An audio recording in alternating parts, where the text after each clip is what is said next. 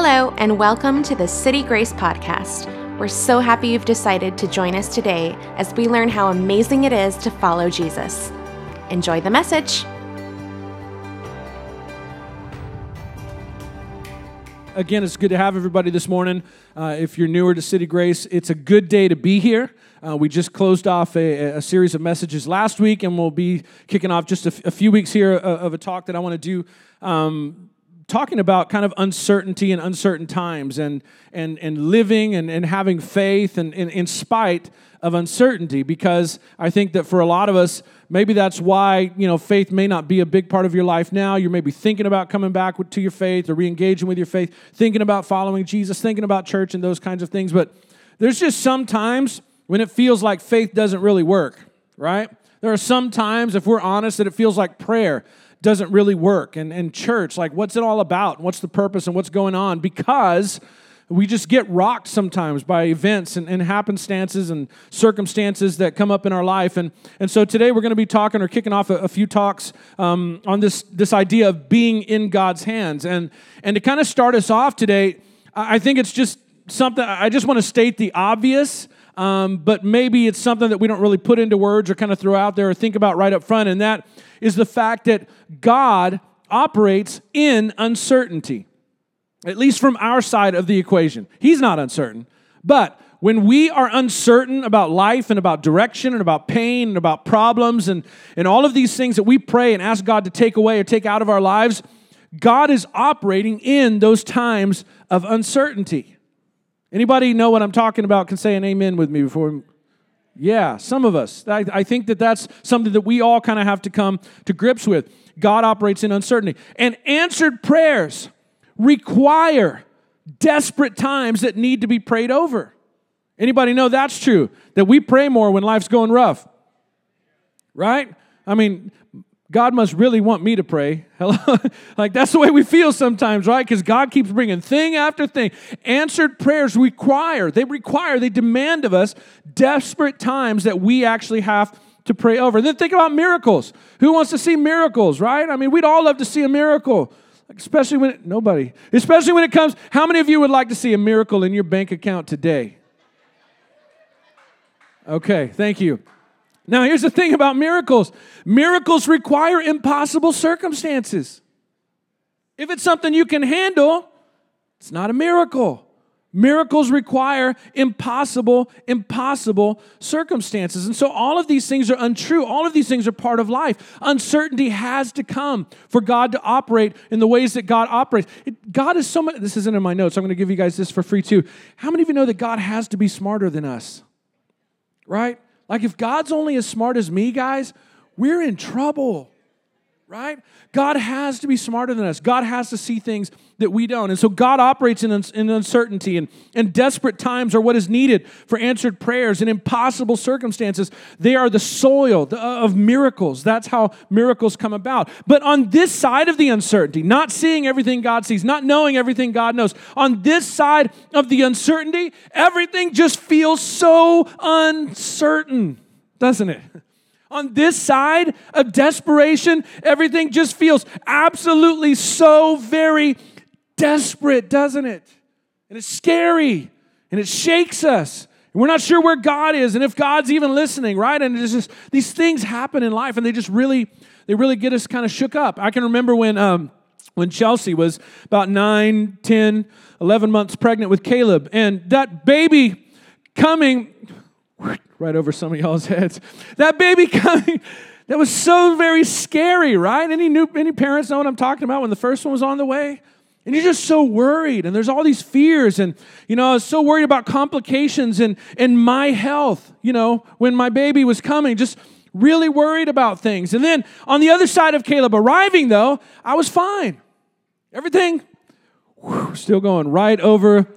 Come on. By the time she was pregnant with JL, I wasn't worried about my health at all. That joke, the whole thing just did not work. But events and seasons in life, even things like I'm talking about with the birth of a child, it may be a little bit normal, but there's still that uncertainty. There's still that fear. Nobody had to tell me to pray when my kid was on the way. Nobody had to pray when Caleb was being born and the cord was wrapped around his neck. Nobody had to tell me it's okay for you to pray in the delivery room. I was already praying. And that's the way we are. When we get into desperate times, nobody has to give us permission to talk to God, do they? Anybody ever heard the saying there are no atheists in foxholes? Right? Like once the bullets start flying, once the bombs start dropping, like we all, we all hit our knees, right? And so there are events and there are seasons and there are moments in life that just kind of grab us by the shoulders and shake us and, and, demand that we pay attention. And after those, those moments, we know my life is never going to be the same after this.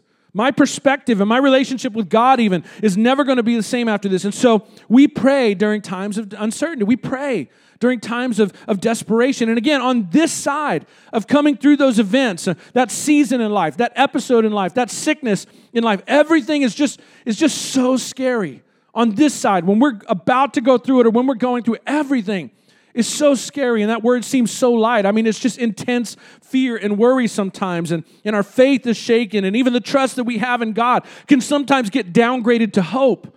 The faith we have in God can sometimes get downgraded to hope, where I believed before, but now with everything coming, I, am just, I'm just hoping.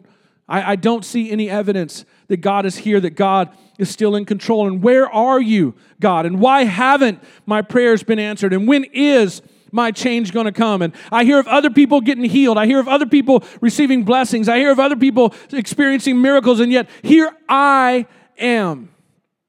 And so, why not me? Did I not earn it?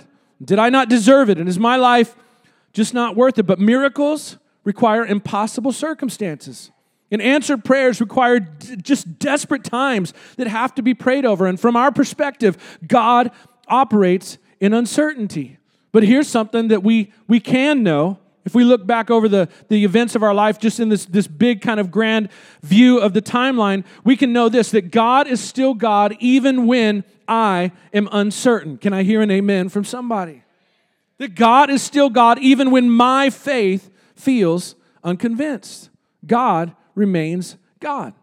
Now, there's an uncertain time, I would argue, maybe the most uncertain event in human history, certainly the one with the most uh, at stake, I, I, would argue. And it happened about 2,000 years ago one night, and it was preceded by this, this meal, and we're going to talk about this tonight, or this, this, this morning. It was preceded by this, this one of this, the most dramatic meals and moments, I think, in history, but certainly in the Bible, and it took place in what we know now is something called the upper room or an Anne upper room, which was just kind of a common area. It was like the great room of, of first century Jewish architecture and Jewish homes. And, and Jesus had gathered his 12 closest followers together, his 12 closest disciples, to have what we know as the Last Supper, which was the last time that they were going to celebrate together the meal that was part of the festival of Passover. And Passover to the Jewish people, it was like their Jewish Fourth of July. It was their Jewish Independence Day. It was, this was the event when a family, they had started out as a family, when the family grew to a national scale and, and, and had been emancipated from slavery and became the nation of Israel. And their Independence Day had happened about 1,500 years before Jesus and this thing that we call the Last Supper. And their, their, last, uh, their ancestors had had their last meal in their slave state in the nation of, uh, of Egypt. And for 400 years now, now think our country's been around what, a little over 200 years? For 400 years, the nation of Israel had been enslaved by Egypt. For 400 years, they had lived in a country not their own, forced into labor camps, and their free labor became the backbone of the Egyptian economy. And by the time of their emancipation, by the time of them being set free, about 1500 years before Jesus, all they had known as a nation was a life of slavery. For 400 years, they had been praying for God to set them free. We're like four days sometimes, like, is there even a God? You know, it's been four days since I've been, 400 years. They've been praying for God to set them free. They'd almost quit praying. They'd almost stopped believing in the God of their ancestors. Entire generations had been born and died as slaves. And it was getting kind of hard for them to believe that God was going to answer and God was going to step in. Their future was uncertain. And especially when Pharaoh wanted to crush the rebellion or possible future rebellion. And, and so God sent this, this amazing story that happened. You may know the story of Moses, be familiar with that. And God sent a man named Moses who walked into the lives of these, this slave nation and told them, Tomorrow God says that we leave Egypt. And that night, they were to, it was such a weird way to pull off a, a, jailbreak. It was the biggest jailbreak in history, and it was so awkward, so weird. He said, Tonight, I want you, everybody, to get a lamb, and you're going to slaughter this lamb. And then you're going to eat the lamb as a meal with all of your clothes on and your walking sticks in your hand, like you're getting ready to go. And then I want you to take the blood of that lamb and I want you to paint it over your doorpost. And it's going to be a symbol to God that you trust in this crazy, crazy plan for him to set you free. And so they did that night. They, they, they slaughtered the lamb and they ate the meat and they ate their dinner with all their clothes on and they painted the blood of the lamb over their doorposts. And that night, what was called the angel of death passed through the land of Egypt. And in every house, that angel of death took the life of every firstborn creature, kind of as a, a repayment uh, of what Pharaoh, the king of Egypt, had done to this nation of Israel. Except the angel of death would pass over every home where they had the blood of the lamb point, painted on their doorposts. And that's why it's called the Passover. It's the festival of the Jewish Passover when they were saved from God's judgment on those that had enslaved them. And so that night, Pharaoh then calls Moses into his, his chambers and he tells him, Fine, take all of your people and just get out. And so that night, 1500 years before Jesus would celebrate the Last Supper, his ancestors, the nation of Israel, got up fully dressed, fully packed, fully ready to go. And then they left. And as they were leaving, they took all of the precious metals and all of the jewels from the Egyptians around them. And that night, they were set free and walked out of Egypt free and wealthy, wealthy people. And God had pulled off the biggest jailbreak in history without them ever lifting a hand in violence. That had happened.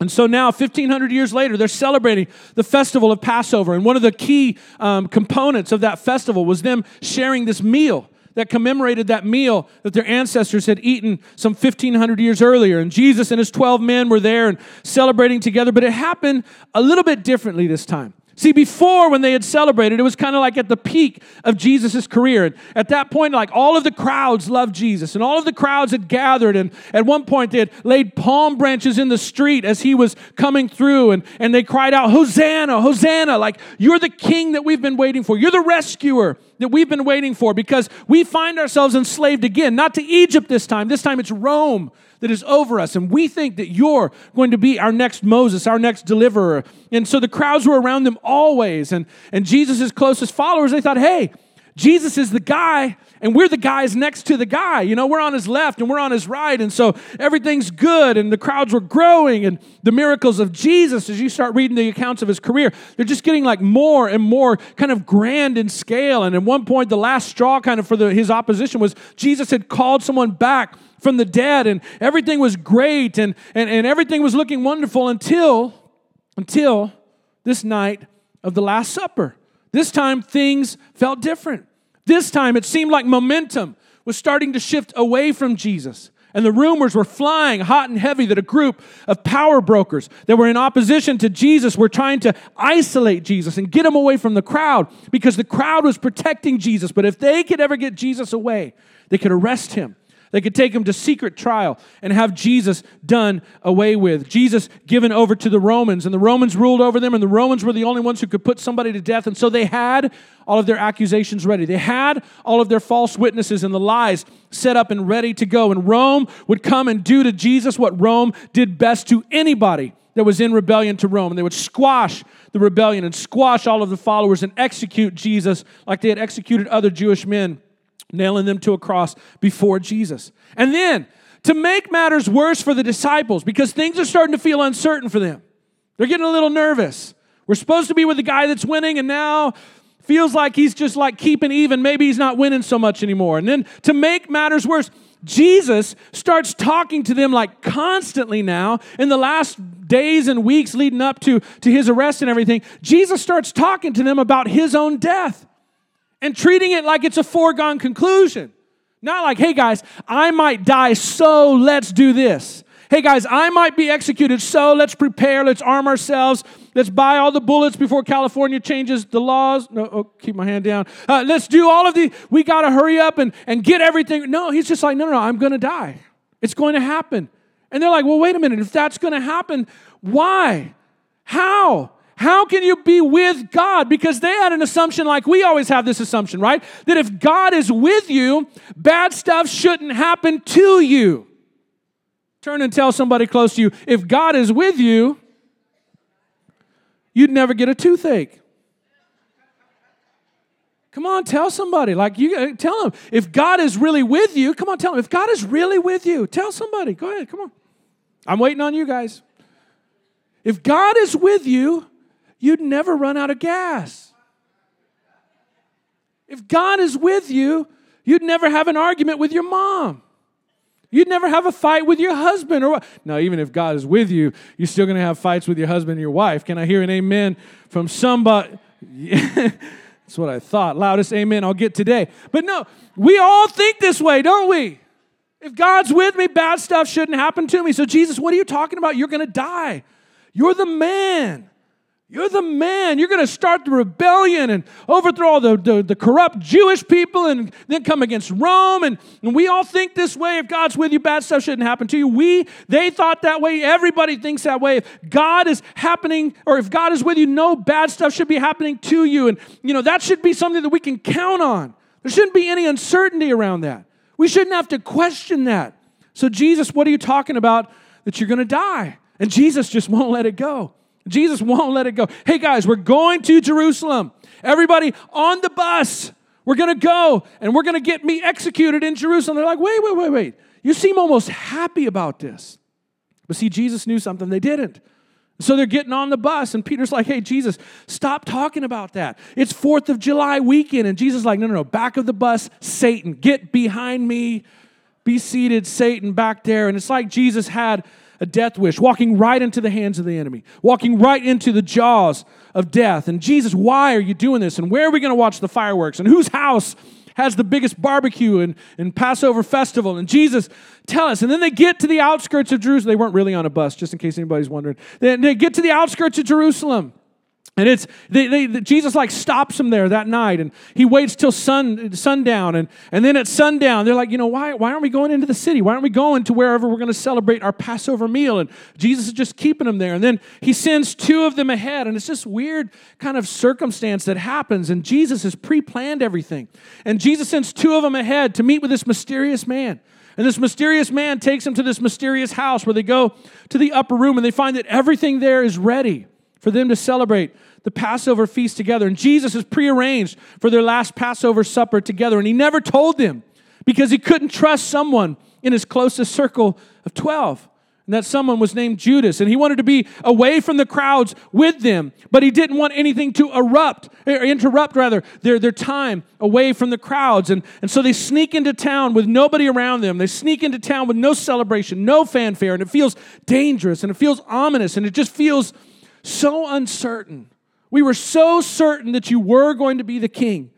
And now everything just feels really, really uncertain. And things that they have been dreading and things that they didn't think they needed to dread suddenly seem a very real possibility. Their leader, their savior, their hero is telling them that he is going to die. And it's all because of the circumstances all around them. And then Jesus he just makes things even worse. And, and Peter was there, and, and most people think Mark. If you look in your Bible, in the new part, it's Matthew, Mark, Luke, John, Matthew, Mark. Mark is, is someone that wasn't there, but everybody thinks that he interviewed Peter to kind of get his account of all of the events. And, and so we believe Peter told Mark what we read in Mark chapter 14, verses 17 and 18. When the evening came, Jesus arrived with the twelve, and while they're reclining at the table eating, he said, Truly I tell you, one of you is going to betray me, going to hand me over, going to betray me. And nobody asked at that point, Will Jesus, hand you over to who? They already knew the answer. They already knew that there was opposition. They already knew that there were people wanting to take Jesus' life. And they thought to themselves, how in the world could it possibly be one of us? How could we do that to Jesus? Well, Jesus, who is it? Is it us? Is it the guy that led us here? Is it somebody else that's close around us? And he says, No, it's even worse than that. One of you who is eating with me they're, they're in this incredibly private huddle. Nobody knows they're here, right? Arranged in secrecy. Only 14 people in the world know they are there. One of the men, the man outside, Jesus, and then them 12. And Jesus says, It's one of you 12 eating here with me. One of you is going to betray me.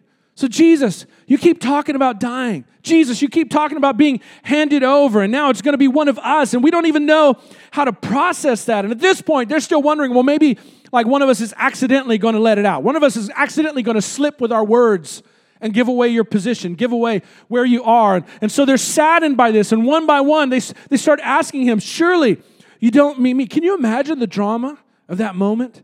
Like the angst? Because here's Jesus, the hero, the guy the hope of the world, and he looks you in the eyes and says, One of you is going to betray me. You're like, Jesus, I, I hope it's not me. I hope it's not me. I hope you're not talking about me. And he goes on and he just he drives it home. It's one of the twelve, he replied.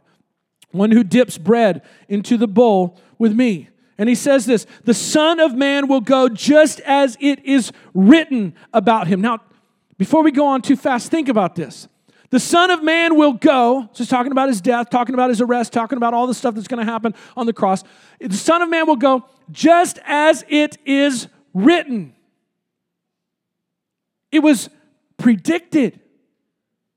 God already knew about this. It was already supposed to happen, which means that his pain and his suffering was already meant for him to endure. The betrayal he was about to experience was planned before he was ever born. None of it caught Jesus by surprise. And really, I think that that's one of our biggest problems that we have with uncertainty, isn't it? That we didn't know it was coming. We never saw the trouble coming. We never saw the pain on the way. How many of us have ever had a root canal? Raise your hand. Yeah. How many of us have ever had a tetanus shot? Raise your hand. If the person next to you doesn't have their hand in the air, move over. Like when you know pain is coming, I see some people shifting seats right now. When you know pain is coming, you're okay with it. When there is a purpose to the suffering and a purpose to the pain, you're okay with it because you know that what happens on the other side of it was worth what you had to go through. See, the biggest problem that we have with uncertainty, with pain, and with suffering is that we're not sure it's really worth it and we never saw it coming.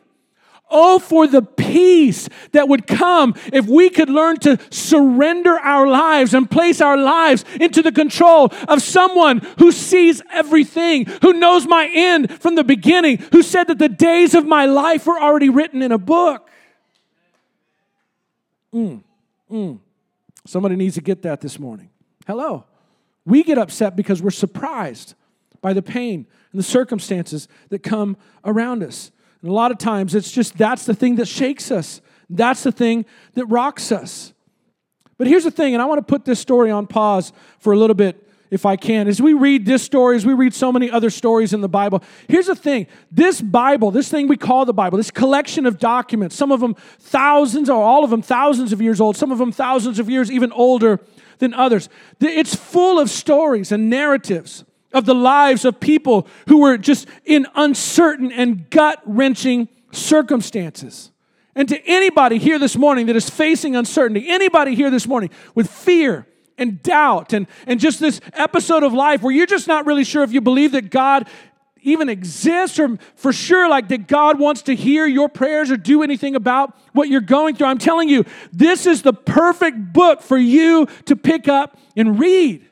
In every story in this book, maybe some of the stories you've heard before, some of them might be your favorite stories, and, and maybe you have a favorite psalm, a poem in there. Maybe you have a favorite proverb, you know, this wise saying that, that we, these wise sayings that we find in the older part of the book. All of these stories, all of these poems, all of these proverbs come from people who are in seasons of profound pain in their lives. They're written in times of desperate uncertainty. This is not a book about rich people having fun. It's just not. This isn't a get rich quick book. It's not a feel better about yourself book. It's about feel better about whose you are. Feel better about who you trust. Feel better about who you put your confidence in. That's what this book is all about. This, is, this book is not about, you know, life was good. And then on Monday I got a raise. And then on Tuesday, I got a bonus, and my kid was a pro athlete by Thursday, right? And my other kid went to medical school on a scholarship by, thir- by Friday, which was kind of silly because we never get sick. No.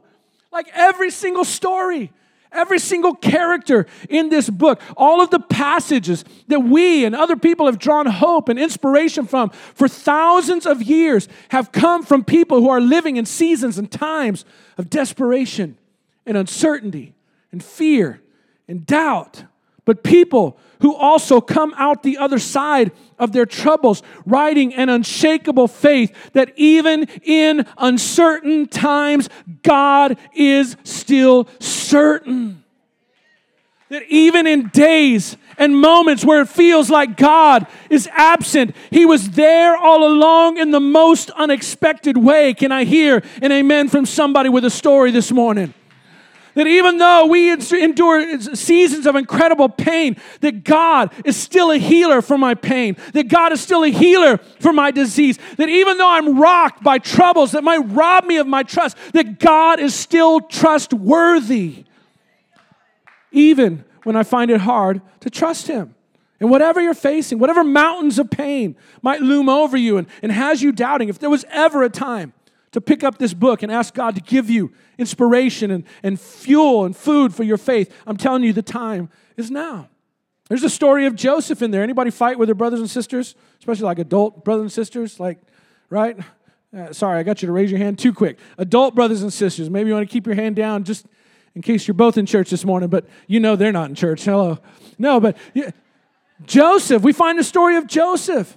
And Joseph finds his older brothers. They were like in their 40s and 50s. He was a 17 year old kid. There's an age difference in the family, and he was one dad, he, one of dad's favorites. He found himself in the bottom of a cistern, like this holding tank out in the middle of the desert.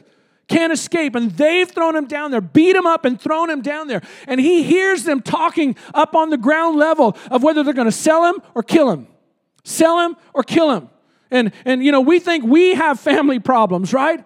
Joseph ends up sold into slavery by his own brothers.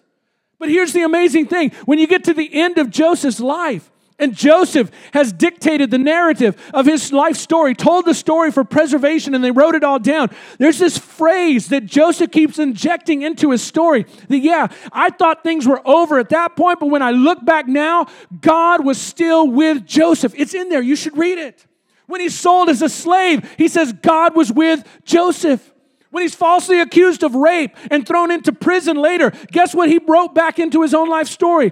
And God was with Joseph. Joseph came through times that we will never experience, and he came out the other side with an unshakable faith that when I look at everything that happened to me, God was ultimately in control.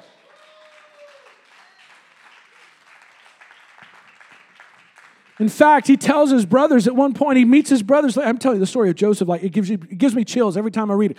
When you get to the end of the story, Joseph's brothers are reunited to him and he's in a position of power above them. And he looks at them and he tells them, Don't worry about it. He sold him into slavery. And he tells them, Don't worry about it. What you meant for evil, God meant for good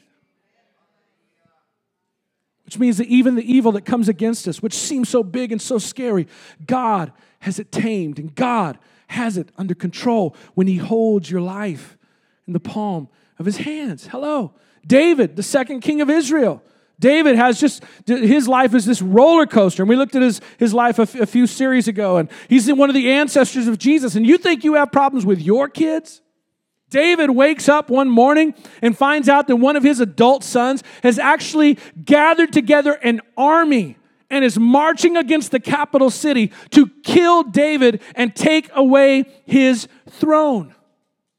This is in there. By the way, if anybody ever tells you you need a biblical model for your family, don't do it. Like all the families in the Bible, especially in the old part, they are just messed up. Just don't ever look to the Bible, the old part of your Bible, for an answer to your family. I'm just going to give you that for free this morning. David, his son, is coming to murder him and to take the throne. But again, David is able to somehow see God's hand in all of it. And when he gets to the end and all of the events played out with God in control of all of the events, that thing that came against David and seemed impossible and seemed uncertain and filled him with fear, God used it all to solidify his reign as Israel's king. We all perhaps know the story of, of a Jewish mother who heard that the Egyptian king, before the Exodus, before this Passover event happened, it's the story of Moses himself. Moses' mother hears that the Egyptian king is going to come and kill and murder all of the Jewish babies because he hears that there's this rebellion coming. And she takes her son, her baby son, just an infant, and wraps him up and puts him in a basket and runs out in secret to the Nile River, full of crocodiles, full of dangers, and not really knowing what's going to happen. And she puts her baby boy in a basket into that Nile River and, and pushes it out into the. Can you imagine? Can you imagine the emotion, the desperation of that woman in that moment? Can you imagine her tears? her fear, her, her prayers, and wondering, where in the world is God that I have to do this with my baby? And pushes him out into the current because if it's going to be the Egyptian butchers or the Nile River full of crocodiles, but God being in control, I will trust my baby into the Nile River. And she has to turn. Think about that. When she, this is so powerful, when she has to turn around and walk away from that riverbank where she has just left her baby boy. And we know the story of Moses, that God actually preserves him. One of Pharaoh's daughters comes down to the river and finds the baby and takes the baby home. And God raises the baby in safety right under the nose of the Egyptian king that was trying to snuff out God's rescue plan. God's in control. God's got this. God has got this. Even in uncertain times, you can be certain about God. You can be certain about God. In all of these stories, and all of the uncertainty and all of the fear, every drop of pain and every falling tear, the people who lived these stories, the people who cried in these stories, the people who prayed and the people who doubted and the people who wondered how God could possibly be anywhere in their circumstances, they all emerge from their story. They all emerge from their storm and their pain, absolutely convinced that God is still God, even when I'm not sure that God is still God, that God is still still trustworthy, even though I'm having such a hard time trusting in an unseen God. That God, in fact, still has the whole world in the palm of his hands. In the palm of his hands. Turn and tell somebody, God still got the whole world in his hands. And even though it looked like evil had won, even though it looked like a pagan king had gotten one over and bad guys won the day, or the tragedy was pointless. You read these stories and you realize that on the other side of extraordinary uncertainty, that God was still God and God was never shaken and God was never worried. God never chews his fingernails. God never chews his fingernails. God is still God. And God's got it all under control. And so that night, fast forwarding 1500 years from the Passover, that night when they sat around the table, having the last Passover meal to, together, and it's the 12 disciples and Jesus, and Jesus has told them, I'm going to die, I'm going to be executed. And they look around and they wonder, how in the world can this be? How, what are you talking about? And, and Jesus further complicates it and make things, makes things more uncertain by looking them eye to eye and telling them it's going to be one of you. He continues on with the rest of that evening in Mark chapter 14, verse 22. And while they're eating, Jesus took bread, and when he had given thanks, he broke it, and he gave it to his disciples, saying, Take it. This is my body. Now, for us, maybe you've been around a communion service before, you've heard these words before, and so they don't really, you know, have any impact to us. For those 12 men, this absolutely shocked them. What? This is your body? We've, we've eaten this meal and celebrated this meal from the time we were little boys. Nobody's ever said anything like It's just weird. This is your body, and now you want to take you want us to take this and eat this as a symbol of your body. You're taking 4th of July and making it about you, Jesus. Jesus would say, Yes, this is my body, which is broken for you. Another passage tells us, He says, which is broken for you. That's that death talk again. And it doesn't make sense. And it leaves them a little hesitant. If God is with you, if God is for you, why would anything bad happen to you? Jesus isn't done, he goes on, and then he takes a cup, and when he had given thanks, he gave it to them, and they all drank from it. Somebody say, Ew. And he said, This is my blood. There it is again. The death talk. This is my blood of the covenant, this new way of being in relationship with God that I am about to open up to everybody who will through my pain and through my suffering. This is my blood of the covenant, which is poured out for many. And they had no idea that within hours he would be arrested. See, we know the end of the story. They didn't know the end of the story. They didn't know that within hours he would be arrested. They didn't know that within hours false witnesses would be giving false testimony to unjustly condemn an innocent man. They didn't know that within merely hours, certainly within a day, that he would be marched up a hill after being beaten and whipped and nailed to a cross. They didn't know as they drank this Last Supper, what we call communion, for the very first time, they didn't know that the blood that he was talking about would be spilled on the ground and run out of his body just within hours. But certainly, it was starting to seem uncertain. Certainly, all of the things that they had counted on were seeming to be shaken. Certainly, all of the hopes and the dreams that they had put into Jesus were, were being taken away one by one. But then, in that moment, in that moment, how could this happen to you, Jesus? How could this happen to God's Son if you're really God's Son? How can this happen to the way, the truth, and the life if you really are the way and the truth and the life. How can God begin this? How can God be with you? This is so confusing and it doesn't make sense, and we don't see the end and how everything's going to turn out. But this isn't going the way that we've planned it. And then Jesus makes matters even worse. He's already told him one of them is going to betray him. And he goes on in verse 7 and he says this, or verse 27 You will all fall away. And there are these words again, for it is written. It's already been predicted. I already know what you guys are going to do. I already know how you guys are going to deny me and turn and run away. For it is written, I will strike the shepherd and the sheep will be scattered. Jesus, we're the core members of your movement. We're the 12 guys you chose to carry this thing on. And you're telling us that in a few hours, we're all going to deny you and run away. You've poured three years, your whole three year ministry into us, preparing us, counting on us to be the original Christians and to spread Christianity all over the world. And then we're going to run away. You're telling us you just wasted the last three years of your life that you should have picked some better people, maybe? Is that what you're saying? Seeing all of you are going to run away. Jesus, we're responsible for the literal kingdom of God coming down. You told us to pray, Your kingdom come. You told us to pray on earth as it is in heaven. And now, how can God be defeated?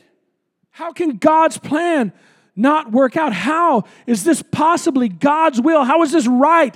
How is this fair? And then think about it from their own personal perspective. We've walked away from businesses to be with you. We've walked away from jobs to be with you. We've left our families pushed to the side for a few years while we're on this mission with you. How in the world? We, we're risking death for this, and it's all just going to just disappear? So uncertain, so confusing. Just like us, isn't it? Just like our pain, just like our divorce, just like our sickness, just like our son who won't talk to us, just like our daughter who's just seemingly shutting us out, just like our parents who have seemed to maybe move away from us and, and turn their backs on us, just like our careers that were derailed, just like our hopes that didn't happen, just like our finances. It just, there was that thing that happened and everything fell apart and you can't seem to recover. Hello. How can God be here? How could this possibly be God's plan if God loves me? But here's the thing we know the other side of their story, and at this point, they don't. And they are at this point wrestling with a question that you and I have to wrestle with when it comes to our faith being shaken and our trust in God. As we move in and out of seasons and years of life defined by uncertainty, uncertainty about career, uncertainty, uncertainty about our finances or our health or the diagnosis or the prognosis or children or children's health or home or the economy or the country or the future of the church or God's work in this world or your purpose, your reason that you're here, all of the doubts that attack us we have to all wrestle with this question just like they did on that night that can we trust God even when there is no evidence of his activity in your life? Can you trust God when it seems like God is absent? Can you trust God when it seems like God just doesn't have anything to say to you? Can you still see Him as a heavenly Father when it doesn't feel like He's anywhere near you? When he doesn't feel like he could possibly be anywhere in your pain. But how you answer this question determines how you respond to the uncertainty and the fear that will doubtless come into your life. Whether you follow Jesus or whether you don't. See, you don't follow Jesus so that your life will be pain free, problem free. Any anybody that promises you a wrinkle free Christianity, run away. It's not going to happen. Anybody that starts quoting the old part of your Bible and there's all these beautiful promises, I have plans. You do not know the plans I have for you, plans to prosper you and all this. That was written to the nation of Israel while they were in slavery. Unless you're Jewish in slavery, living about 3,500 years ago, that doesn't really apply to you. I'm sorry. I'm sorry. But I do have a promise for Jesus from, for you. You ready? It says, In this life, you will have trouble. That's what he said. Everybody say, I claim it. Come on, somebody, reach up into the sky like those TV preachers. I'm going to do it. I'm auditioning for my TV preacher. You ready? Everybody, reach out. No, I'm just kidding. I'm not doing that. Everybody got nervous for some reason. I don't know what happened. I'm just messing. It's okay. In this life, you will have trouble. In this life, you will be persecuted, he said. Everybody say, Yes, Lord. In this life, you will go broke. Yes, I receive it two times over. Like, you know, sorry, sorry, it's barbecue just on the other side of those walls. I know it's coming. It's coming. Hello. But how you answer this question it determines how you see your trouble and how you see those broken relationships and how you view pain and difficulty and stress. And here's the thing here, this, is, this is it. This is the turning point. If you tuned out and you're counting the things back here, the lights, listen, come back. Here we go. This is the thing. Listen. If we were to go to those disciples and ask them months later, hey guys, you spent a lot of time with Jesus, three years following Jesus. He's been arrested. He's been crucified already. You saw him for the 40 days, and you saw him resurrect, you know, you saw him resurrected from the dead. The church is launched now. The church is kind of moving on, it's gaining some momentum. Guys, during your three years of following Jesus, what was the darkest time you ever went through? During those three years of walking with him, when were you most afraid? When were you most uncertain about how everything was going to turn out? When was the time and the moment, maybe, when you had the least amount of hope? Maybe when did you start to think, uh, maybe we backed the wrong Messiah? Maybe we picked the wrong rabbi. Like, you know, I'm not sure this is all going to work out. What if this is a huge mistake? I think they all would have looked at us and told us it was that night when he sat us around that table and told us that he was about to be betrayed. It was that night when we went with him to the garden and the soldiers came and they found us there. And we weren't sure how they found us there, but then we remember that Judas had sneaked out the back door. We knew they found us there. And Jesus was arrested. And when Jesus was arrested, we ran away. That is when we trusted God least. That's when we really started to believe he's actually going to die. It wasn't just empty words that he said to us. He really is going to be handed over and falsely accused and put to death. And this is all going to be over soon, and we ran away. That night, or the next day rather, when we all from a distance, because we were all hiding, saw him raised up on a cross, nailed cruelly to a cross, and we saw him finally hang his head for the last time, and we could see the blood running out of his body. And we remembered the night when he gave us the cup to drink, and we knew, we knew then that this was what he was talking about all along. And we didn't see how God could possibly be in this. We didn't see that there was any way that God could possibly be there. That was the time. That was the moment when we all gave up and we all went back home. That was the lowest point of our time following Jesus. But then, but then, think about this. If we were then to ask them, but guys, guys, guys, when during all your time with Jesus was God actually doing his greatest work? When during your three years of following Jesus was God doing the most significant thing on the planet that had ever been done for all of humankind? Like, was it when Jesus healed the lame guy? Was it when Jesus opened somebody's blind eye? Peter, was it when you walked on water with Jesus? Was that the time when God did the greatest thing? And they're kind of shaking their heads. No, no. Was it when Jesus stood at the mouth of the tomb and called out to Lazarus, Lazarus, come forth? And dead Lazarus had been in the ground literally for four stinking days. And Jesus called Lazarus. Was that the greatest moment? Of everything that you followed Jesus into and through. And was that when God was doing the biggest thing and the most critical thing? And they would say to us, No, that wasn't it either. when God was doing his greatest work was that very same night when it seemed like God was not with us. When God did his greatest thing, it was the same meal. It was the same dinner. It was the same night when Judas sneaked out and Jesus was betrayed. That's when God was doing the greatest thing. It's when we went to the garden and the soldiers came and they arrested him and then we all ran away. That's when God did his biggest work. When we stood at a distance and saw him on the cross and we saw him hang his head for the last time and we saw the blood running out of his body, his life given as an offering that would cover over the sins, not just of us, but of all humanity for all time. We realize now that when it seemed like God was most absent, that God was actually most most at work. And my limited view did not limit God. My limited understanding did not put God's hands in handcuffs, but God was still God, even though I didn't see how He possibly could be. And it's the same for you. It's the same for me. It's when we're at our lowest. It's when the night seems the darkest. And during that darkness, that God is working out the plan that we just don't understand that we can't see because we don't know everything He knows. And we're not as smart as He is. And He holds in His hands, His master hands, all of the threads of life and all the threads of circumstance and all the threads of pain and purpose. And God is weaving them all together to make my story into a beautiful work of art. God is still God, even when I can't see Him active in my life. And those were the hours that for eternity, that for eternity, we will look back on as people and celebrate God's grace and endless mercies. It's because of those days when we thought God was absent that we can now know that He was actually God with us. Emmanuel, God with us. He wasn't absent, He was there all along. He was there all along. But see, this is a difficult message for us, isn't it? Because on the one hand, it's a beautiful message. On the one hand, maybe there's some inspiration and there's some hope. And, but on the other hand, it means that we have to go through darkness to see light.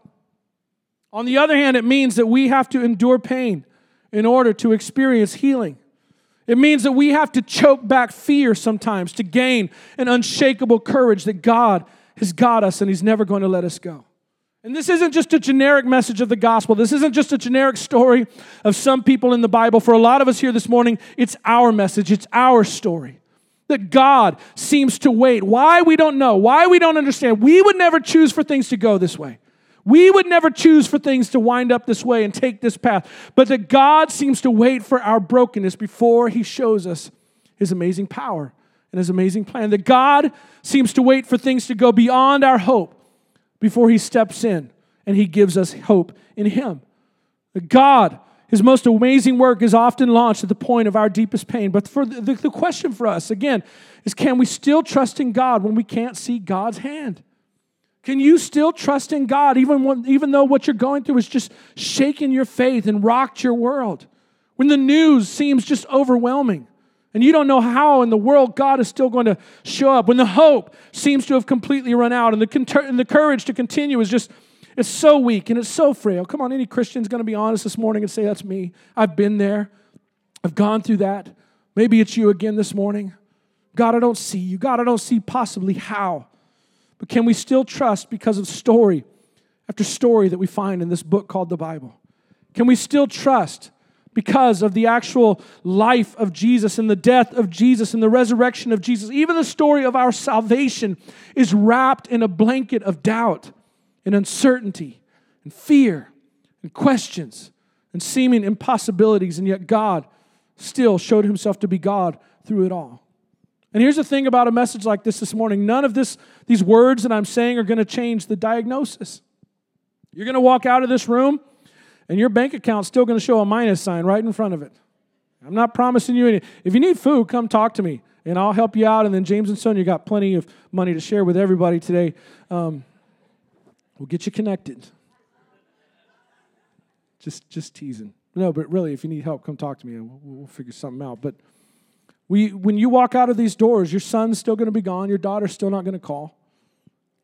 Hello, when you walk out of these doors, you're, it won't fix the shattered relationship with maybe your mom or your dad or shattered relationship with your brother, your sister. This isn't the kind of church that promises you life will be pain free, problem free if you promise Jesus. But what I can promise you is that if you will follow Jesus through your uncertainty, that you will come out the other side with a certainty that you never had before you went through the pain, that God still holds my world in the palm of his hands.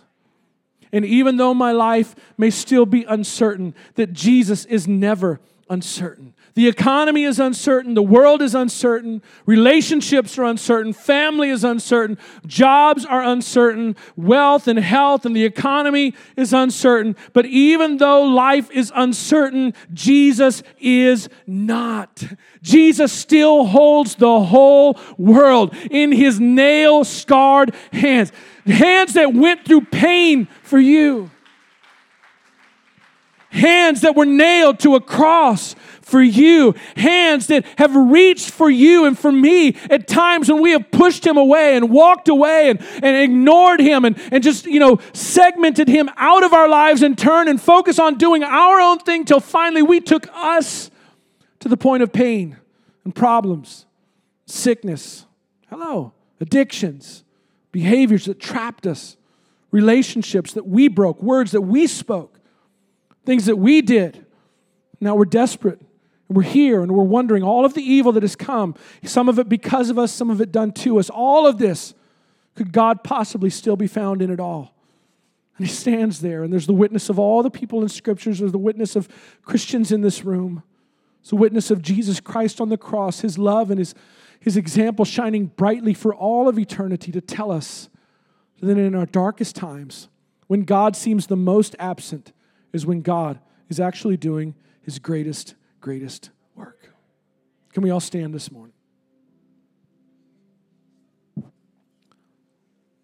I'm sure all over this room this morning, not because I'm some kind of prophet or have special insight, but just because we're all human.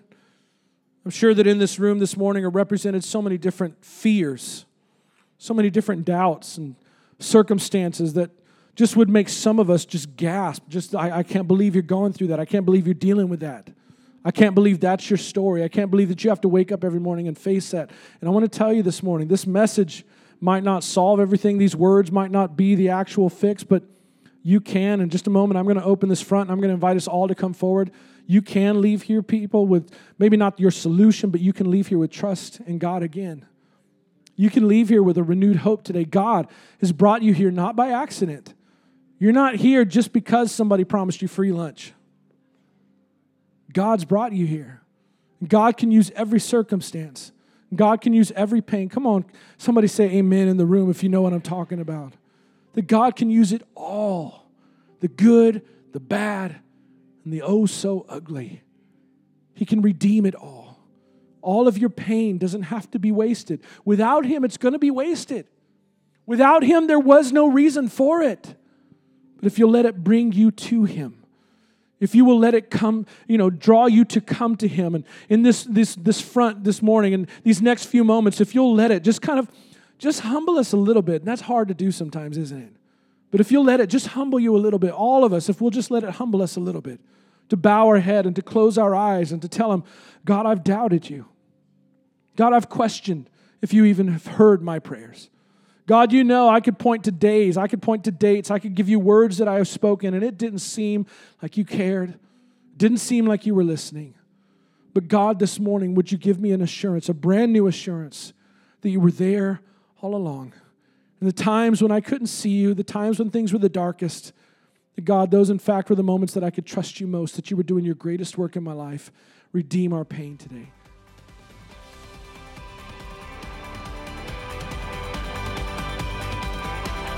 For more information about City Grace, you can find us online at citygrace.church. We'll see you next week.